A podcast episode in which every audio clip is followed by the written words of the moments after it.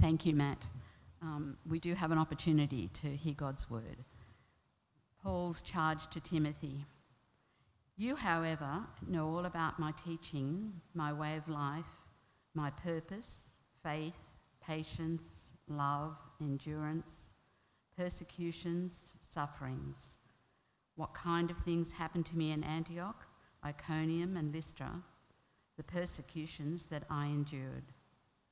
Yet the Lord rescued me from all of them.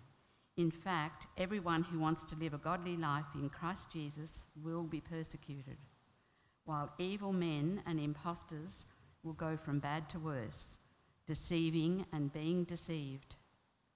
But as for you, continue in what you have learned and have become convinced of, because you know those, those from whom you've learnt it, and how from infancy you have known the Holy Scriptures, which are able to make you wise for salvation through faith in Christ Jesus.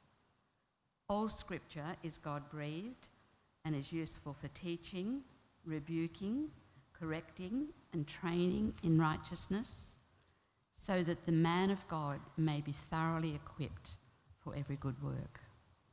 May the Lord bless that reading. Thank you. Well, good morning, everyone. Great to see you this morning.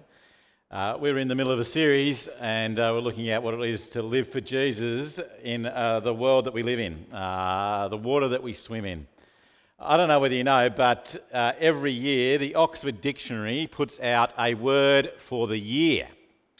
Uh, they decide what has been something that has been used the most or come to fruition or seems to have been really important for that year. So, the word of the year, uh, a couple of times back in 2013, it was selfie. Never heard of that before, did we? Until recently, it was uh, selfie. That was the word of the year. Uh, then, back in 2015, it wasn't even a word, it was an emoji. A crying emoji was the word of the year.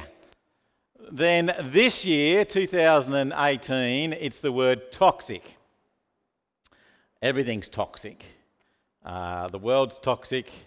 Politics is toxic. Uh, you name it. It's all toxic. Uh, they do this every year. So every year there's a, a new word. Now, back in 2016, there was a word that I didn't know was the word of the year until I looked it up and saw it. It was post truth. That was the word of the year in 2016 post truth that we're actually in a period where we've gone past truth. This is the definition that they had for it uh, post truth, relating to our or denoting circumstances in which objective facts are less influential in shaping public opinion than appeals to emotion and personal belief. Post truth. What is truth? That's what we're going to be thinking about today. Uh, we're living in a world that we just said is in post truth. You may not have realised it, you may not have thought about it, and we're going to explore that a little bit uh, further in just a moment. Uh, but it's a great question, isn't it? What is truth? What is it? Uh, is there such a thing as truth? Uh, how does it impact us? What is it? What is about it? Uh, how does it impact us now in a world that actually has post truth as one of its ideas. Well, that's what we've been thinking about, haven't we? We've been thinking about uh, how do we live in a world as a follower of Jesus, someone who's put their trust in Jesus, uh, who knows that Jesus lived, died, and rose again, and wants us to live for him. How do we live in this world around us? And we've been using that metaphor of the water that we swim in, uh, the sea that we swim in, uh, the water that's around us. It's all about us. This world that we're part of, we're swimming in all the time, and it impacts us, and it has. Uh, impacts us, it changes us, it moves us, uh, waves hit us, the tide goes in, the tide goes out, uh, all those different things uh, hit us. And so we've been thinking about that. We've been thinking about what does that look like for work? What does that look like uh, for last week, which we looked at, who can remember, because I've forgotten just off the top of my head. What were the things we looked at last week? Stuff.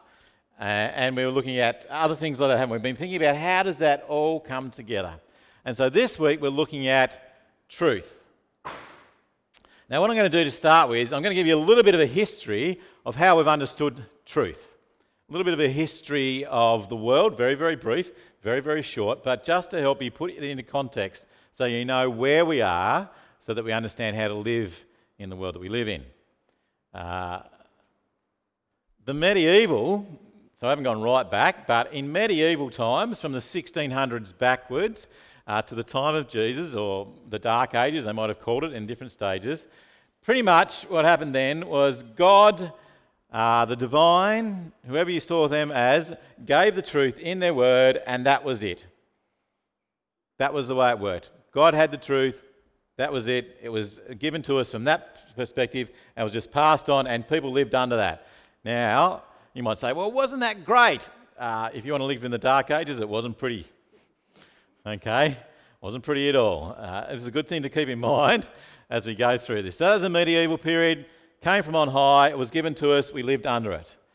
Uh, the modern age, which started in about the 1800s when technology hit, uh, ships, building, all those sorts of things started to happen. The Enlightenment was another thing that they called it back in those days.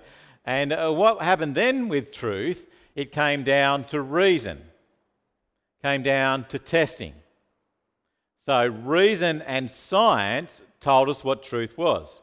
No longer did it come from on high. You actually had to put your brain in gear, you questioned that, you thought about it, you worked out whether this was true or not, you put in place the different things, and you came up with conclusion. So reason and science were king. Okay? In medieval time, there was a universal truth, it was God's. In modern age, there was a universal truth, but you had to reason and by scientific method come up with it. Okay? And that period of time, the modern age, came right up to about the 1980s. A long time, wasn't it? That's a long period of time to have that period going, right up to the 1980s. And if you were growing up like me in that period of time, pretty much, and we were at school, we are very much driven by the modern age in our thinking. We're very reason driven. You've got to have this plus this equals that. If it doesn't, then it doesn't work. That's how we think, people our age, or my age or older. Yeah, I know some of you are slightly younger, but not much, Matt. Uh, you know, it's in that period that we think, and we think along those lines. Uh, but we're not in that period anymore, though that still impacts us because some of us grew up in that. Uh, the next one is the postmodern age. And we're a little bit still in that to a degree. So the postmodern age says that there's no universal truth. Truth is how you see it. What might be true for you may not be true for me. Have you heard that saying? Our culture says truth is relative, and what is true for you may not be true for me. That is such a common phrase, isn't it, today? What is true for you may not be true for me. So it's all relative. There is no truth in one sense, it's all relative. You've got to work it out for yourself. If you work it out, then it's true for you. Now, there's some good stuff in that, isn't there, too, to think through. It's about culture, isn't it? Postmodernism says culture determines truth. That's what trumps everything in, uh, in the postmodern era. And you'll see that in lots of different ways. And so you'll see that particularly in architecture. Now, even though the Sydney Opera House was built before the 1980s, it is a postmodern building. Okay, because culture determined that. It's about the waves, it's about the movement, it's about sitting into the, the Sydney Harbour and being a p- focal point, a beautiful part of it. It just, it's beautiful, isn't it? It's really pretty. It's not just a box, it's not utilitarian, it's not just let's put all the different rooms and make it work. This is culture. It looks great. So that's postmodern architecture. So remember, with medieval, there's universal truth. Uh, in the modern area, there is universal truth, but you've got to test it. In postmodernism, there's no universal truth. Culture determines it, where you are. And that has been the predominant mindset of the world that we're living in today. But it's shifted even now to this post truth. So, in post truth, they will actually agree that there is a universal truth. There can be universal truths in post truth, but actually, your universal truth, these universal truths, they're secondary to my feelings and my preference. Post truth, the word of the year, feelings have replaced facts. It's how you feel about it that's most important. It's what you prefer that's most important. Now, think about this because if you've grown up in the modern era, postmodernism was, we were really struggling with that. Post truth, we really struggle with that. But yet, we're impacted by both of them. And we make decisions on all of them. And we're really confused. Uh, let me give you an example, a classic example of how this played out this year. Israel Folau. Remember earlier this year, Israel Folau on Twitter was asked Americans, he's, a, he's not a gridiron player, sorry. He plays rugby union. So I know it's not quite the right sport, but you know. Israel Folau, uh, the Australians will know what we're talking about. Uh, he, this year, got into huge strife, didn't he? Uh, he was asked on Twitter, What does God say about gay people? And his answer was that gay people go to hell, or will go to hell, uh, is how he put it. Now, Probably wasn't the smartest way to phrase things, was it, at the time, uh, at that particular point? But Israel Folau was uh, particularly working from a framework, wasn't he? He was working from the framework that there's a truth statement that's been made in the Bible, uh, and that truth statement is doesn't matter who you are, not particularly gay people or anything, if anyone who actually doesn't believe and trust in Jesus, well, they're where they're going to end up is not with God, which is hell. So he's on a truth statement thing. He's just gone from one thing to another. He's placed it and he's put it out there and he got into huge trouble, didn't he? People everywhere didn't like him. They were after him for all sorts of things. They wanted to take his contract off him. They wanted to boo him down. When he went onto the field, people would boo him all the time. Now, I think that's changed a little bit lately. It's not, people have moved past that to a degree because of post truth, though they've forgotten it. But no, you know, that was the sense that was going on. And people couldn't understand how he could say that. Because what people were hearing is not a statement of truth based on a universal truth or based on a transcendent truth or based on anything else. What they were hearing Israel Folau say was that Israel preferred that gay people went to hell. Do you see the difference? You see what people are hearing now? They're not hearing a statement about truth, they're hearing he prefers that. Now, I would, can't speak for Israel Folau, but I would guarantee pretty much that Israel would prefer that all people went to heaven. That would be his preference. Okay? That would be our preference. That would be my preference. My preference is that. But he was working on truth statements, whereas everyone around us is not working on that. So we need to keep that in mind. If you want to get into the public sphere of debate about things, you've got to be hearing what other people are listening. They're not hearing truth statements, they're hearing preference. They're hearing feelings. This is what I feel about people who are gay. This is what I feel about people who don't believe the same thing as me. This is what I prefer for people who are not like me. And that's terrible, isn't it? We don't want that. That's not what we're saying. And that's not what we believe. Uh, but we do want to hold on to truth. Because the other thing that's happened in our society is uh, we've lost that sense of a base truth and we've moved to the personal preference stage. That's what we prefer to be the case, that's what truth is. Because what your truth for you can be truth for you, and what my truth can be truth for me. See how it's moved from postmodernism to post truth? And the big thing that's happened too, hasn't it, is the word tolerance. It's changed its meaning. Uh, if you hear the word tolerance in the paper today or on the news or whatever, what they're saying is not that you tolerate people, but you've got to agree with them. Okay? That's not tolerance, actually. Tolerance says, I may not agree with you, but I still love you. Do you see the difference? And it confuses everything, doesn't it? So, well, I could have a particular belief about something, and just because I have a particular belief about how something is supposed to be or a lifestyle or whatever, uh, that if I don't agree with that, then I've got hate or I'm a bigot or I'm a whatever. And that's not true, is it? Use the word true. Because that's not what tolerance is. Tolerance is that I will agree to disagree with you agreeably. That's what tolerance is. And tolerance means you can have a debate. But if tolerance means you have to agree, then you can't debate.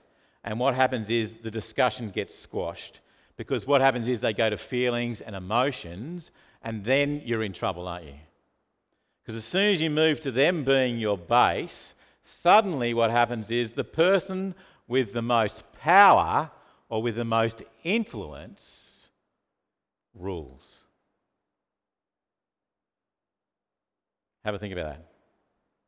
Because if preference and feeling and emotion are truth and are king, then the person who has the most influence will have the most power and will rule, and people will be ostracized and dealt with, and it, will be terrible.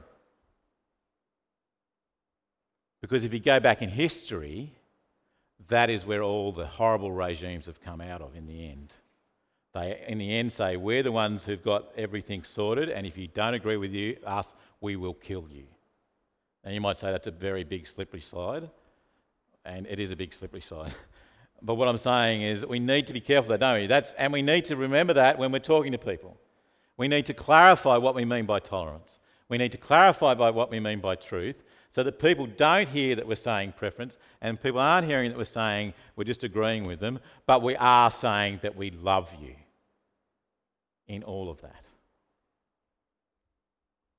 Because what happens is, in this sense of understanding that a lot of us have got modernist views, some of us have got postmodern views, some of us have got post truth views, and the world out there has got all those things. They're mixing up, and we're trying to work out what truth is. And so, what ends up, we just get lost and confused and baffled, and people can get into arguments over stuff because they're not agreeing with each one another, or they're confused about what they're saying, or they don't understand what's going on. So, it just goes crazy, doesn't it?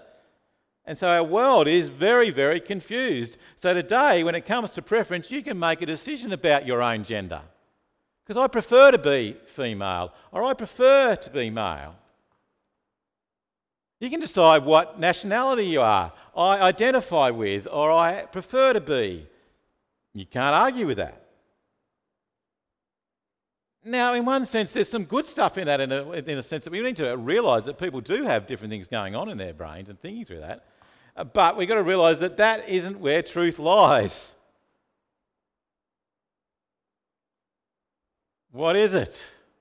Where does the truth lie? If it's out here in preference and feeling and making it up ourselves or feeling whatever we want to do, then there's nothing to hold it. We lose that base, and so we can make decisions on anything. Whereas the Bible says that there is something better something that we can have as a base, a truth that we can hold on to that will enable us to make decisions in the water that we swim in with all those views around. And I want to say to you that none of those views are particularly more godly or ungodly than any view, in one sense.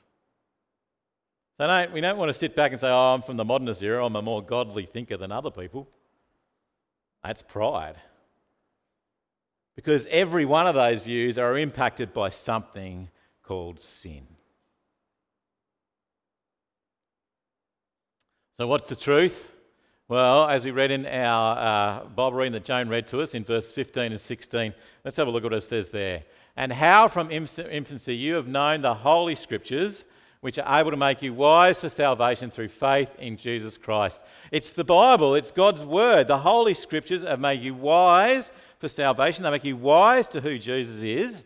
And then it says, All scripture is God breathed and is useful for teaching, rebuking, correcting, and training in righteousness, so that we are able to know how to make decisions that are out there, so that the servant of God, people who follow Jesus, may be thoroughly equipped to do every good work.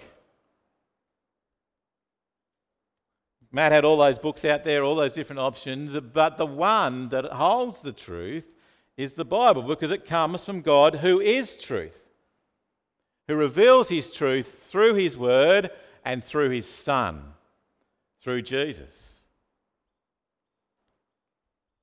And that then enables us to, to live. So, how do we know to live in the world that we swim in? We need to come back to that. That's where we hold it. That's where we put our base. That is our solid foundation. Uh, because in John 14, 7, that uh, Matt mentions as well, Jesus, uh, 14 verse 6, Jesus said, I am the way, the truth, and the life. No one comes to the Father except through me. You see, Jesus himself is truth because Jesus is God here with us. The character of God is truth, and if Jesus is God with us, then he is true, and he is the truth. You see, God's character is true. He reveals his truth through, us, through his word and through Jesus. They're the two things, and those two things work together, and they hold us in this confused world. So we can come back to that.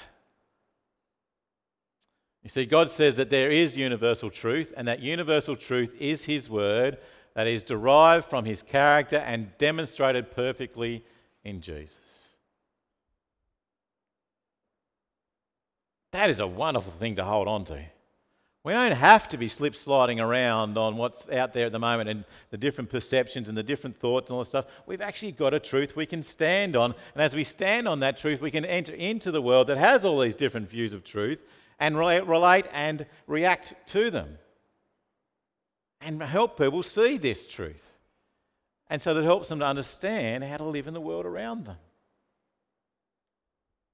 But as I said before, the big thing that impacts all those worldviews and impacts us is sin. That's the I part of it. It's us wanting to live life our way, not God's way. And so it impacts everything. So it puts a bit of a bias onto everything that comes our way. I've used this before, but the bowls ball, isn't it? It's a great ball. It doesn't go straight. Never goes straight, does it? Unless you roll it end on end and then it somehow goes straight. But the bowls ball has a bias to it and it always curves. It always goes in one direction it wants to go. If you get the bias wrong and you're on the rink, then you shout the club, I believe. But it, you know, it changes, does it? takes it. And that's what the sin bias does to everybody and everybody's view. It takes us in the wrong direction. What we need to do is to get it back onto the right direction to Jesus. And so we can actually look at the modernist view and we say, yes, there are some really good things about reason, science, the Bible doesn't say this, but it says it's good to be looking at those things and putting things together that way. And we can use reason and science to understand who God is too and understand the Bible. But reason and science is imperfect. It will not give you the complete answer. Postmodernism, we can say, well, actually, culture does impact how we understand things. The Bible even says culture impacts how we understand things, and culture impacted how the Bible was written. And we need to understand that. It's not a bad thing, that sense and to understand how it operates for different people in different places. But it's impacted by sin. It's not going to be perfect. People aren't going to get it right. And the post truth thing that our feelings and our emotions and our preferences, the Bible doesn't say they're, they're bad things. We do feel, we do have emotion, but it's impacted by sin, so you can't base your life on it. You can't base your life on if it feels good for you, then it's okay and not for me. You can't base your life on reason and science. You can only base your life on the truth, which isn't impacted by sin, which is God, His Word, and His Son. That's a great statement, isn't it? Then you'll know the truth, and the truth will set you free. And it will. It will set you free to be able to live in this world. It sets you free from sin and death so you can be in relationship with God forever and it puts you, sets you free so that you can actually live for God forever. That's how good the freedom is, because if you read the rest of John chapter 8, that truth is the truth of Jesus that sets you free. That's who I say I am, the song comes. That's where that verse comes from. So, how do we take all that? How do we take all that and then live in the world around us, understanding the water that we're swimming in, understanding our truth is based on God's word and his son, Jesus. How do we do that in the world around us? Well, let me just give you a couple of uh, things that I think would be good. Uh, if you've seen our outline on the back, it goes uh, truth, God, and you. This is the you part as we think about how do we live this out? How do we do it? Uh, and the first thing that I think we want to do is we need to recognize that we're on uh, an operating system, that everyone's working under an operating system. All these operating systems work, don't they, on computers, different ones. But if you try and put them all together, they're going to conflict. All right? They're going to crash. So we need to understand these other operating systems, but we need to realize there's one operating system that works the best, and that's God's operating system. And we want to promo that. We want to actually promote that the operating system of Christianity, of the gospel of Jesus, does work. And it's the best way to work. You see, when people, if you talk to them, even in this postmodern, post truth time, there are some things that they hold on to deeply, don't they? They hold on to justice, they hold on to mercy, they hold on to love, they hold on to equality. They hold on to this sense of these things that undergird everything. And where do they come from? The Bible, it's God, isn't it? They are transcendent values that people have. And if you don't have God in the picture, then where do they come from? Do they just fall out of the air? Do we somehow just make them up? No, no, that's what God says are the values that are so important. And that's what God says is the way that we are to live. And we need to help people see that they're actually transcendent, that they come from something outside of us. And if they come from outside of us, then there is a God who put that there. We haven't just made them up. That's what we have. If you don't have that, then you, there's no basis for any of those anyway, is there? If it's postmodernism, what's true for you is true for you. Well, oh, you know, equality. Well, it's true for you. It's not true for me. I don't care what you think. Post truth. Well, I feel that actually equality is not the most important thing. Actually, I feel justice isn't that important for me. See how it doesn't work? But people will hold on to this. And so we want to show them that if you hold on to these things, then it's got to come from somewhere other than you. It comes from God. We say it's a great way to live it, isn't it? Because He showed us how to live. So we want to show that Christianity is the best way to live. And we want to live authentic lives. Because you see, in this postmodern, post truth thing, people are not convinced here and now by facts first and foremost. Science and reason sit in the background now.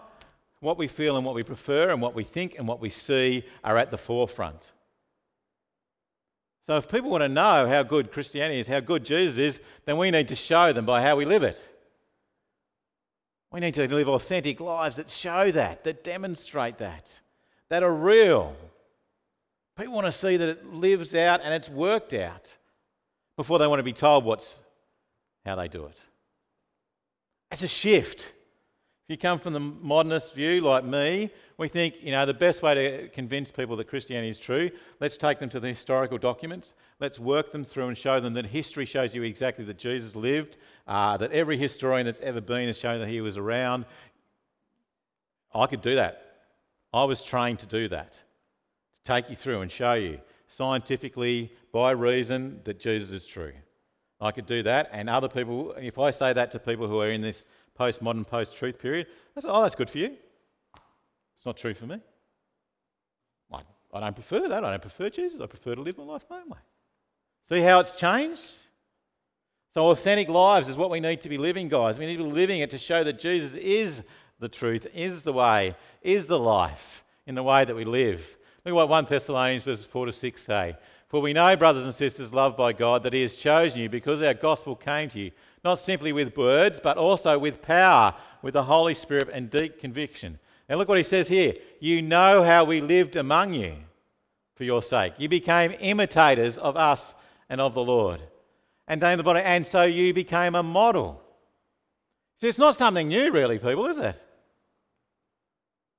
This is the way that they did it in the beginning. They lived it and they showed it, they imitated it, they modeled it. They showed just how great Jesus is by how they lived their lives, and people wanted to know about it. This is a guy called Abdu Murray. He's written a book uh, that, if you want to look it up, it's really helpful. Uh, but he said this uh, We need to demonstrate to our friends that the gospel is more imaginable and more beautiful than they realize. That's a great statement, isn't it? more imaginable, so it's more tangible. It's not just pie in the sky stuff. This is real. This is real life. And more beautiful than you can possibly imagine. We want to show that. So we do life with people. That's how we show that. We show it in the mess. We show it in the. We show that you know, our lives aren't perfect. We have dishwashing stuff on our on our benches. You know, it's not all clean and tidy. We aren't all the perfect. You know, beautiful looking, clean cut. No, it, it's messy. Life's messy, and it's good to let people into that mess because they see that actually this is where Jesus hits the road. This is where it makes a difference. It's in the mess of life. So we do life with people because people say, "No, I'll believe it when I see it." You know, I believe it when I see it. Well, and when they see it in you,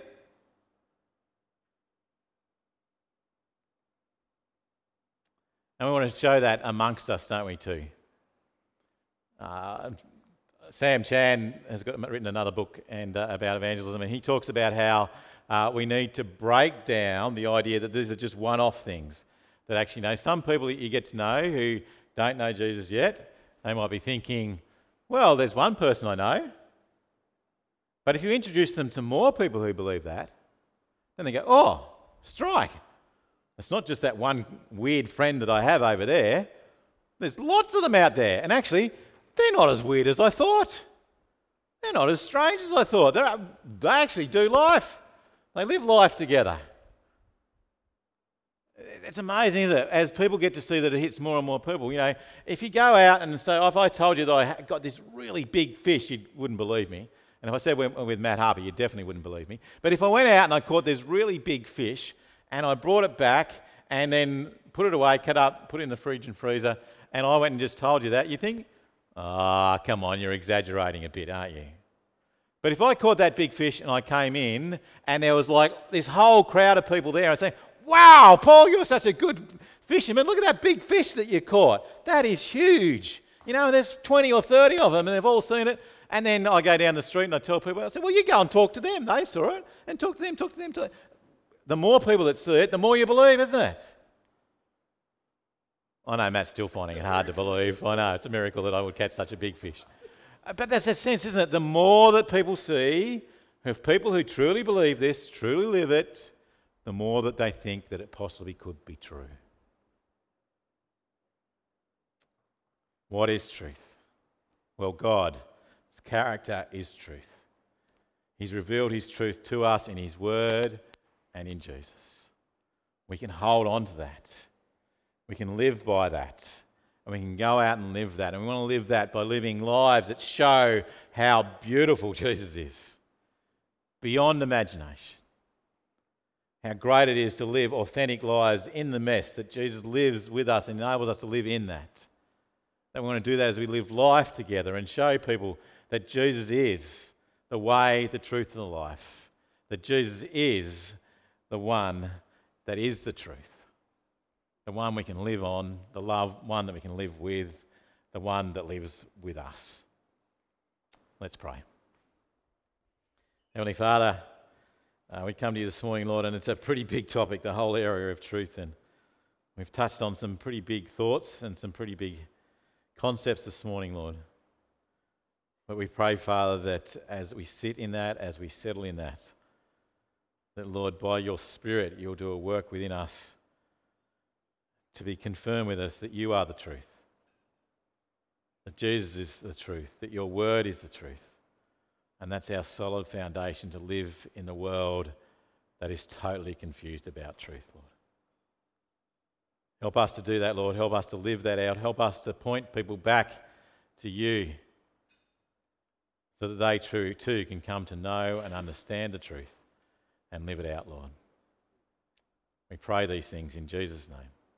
Amen.